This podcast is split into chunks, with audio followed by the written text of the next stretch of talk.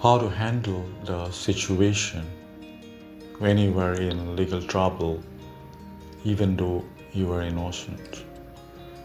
It's extremely important to keep your mind stable and cool whenever you are in a critical situation. I'm innocent, and so I will surely overcome the situation. If you're confident and honest about your innocence, you must run these positive thoughts through your mind totally. You're facing legal difficulty because of some wrong perceptions or foul motives on the part of some individuals or organizations.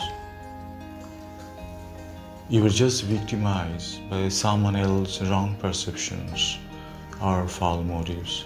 It's possible to bring out the truth by applying the correct strategy while maintaining coolness and calm and remaining confident in proving your righteousness with competent legal authority while accumulating evidence for furnishing with a constant authority he will be relieved with a happy thought that irrespective of all the false allegations we can stand as clean and powerful such situations in life teach everyone the lesson of remaining alert all the time.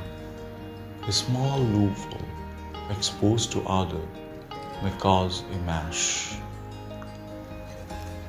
The power of innocence is tremendous. You will never allow any false allegation to overpower your innocence.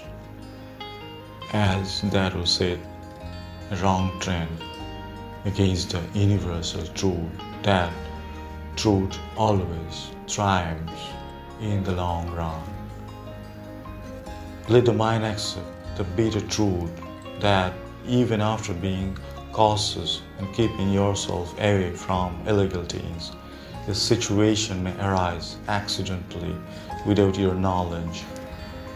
A mental state of stability, focus, and coolness helps you better ease out of such accidental inconvenience. Thank you.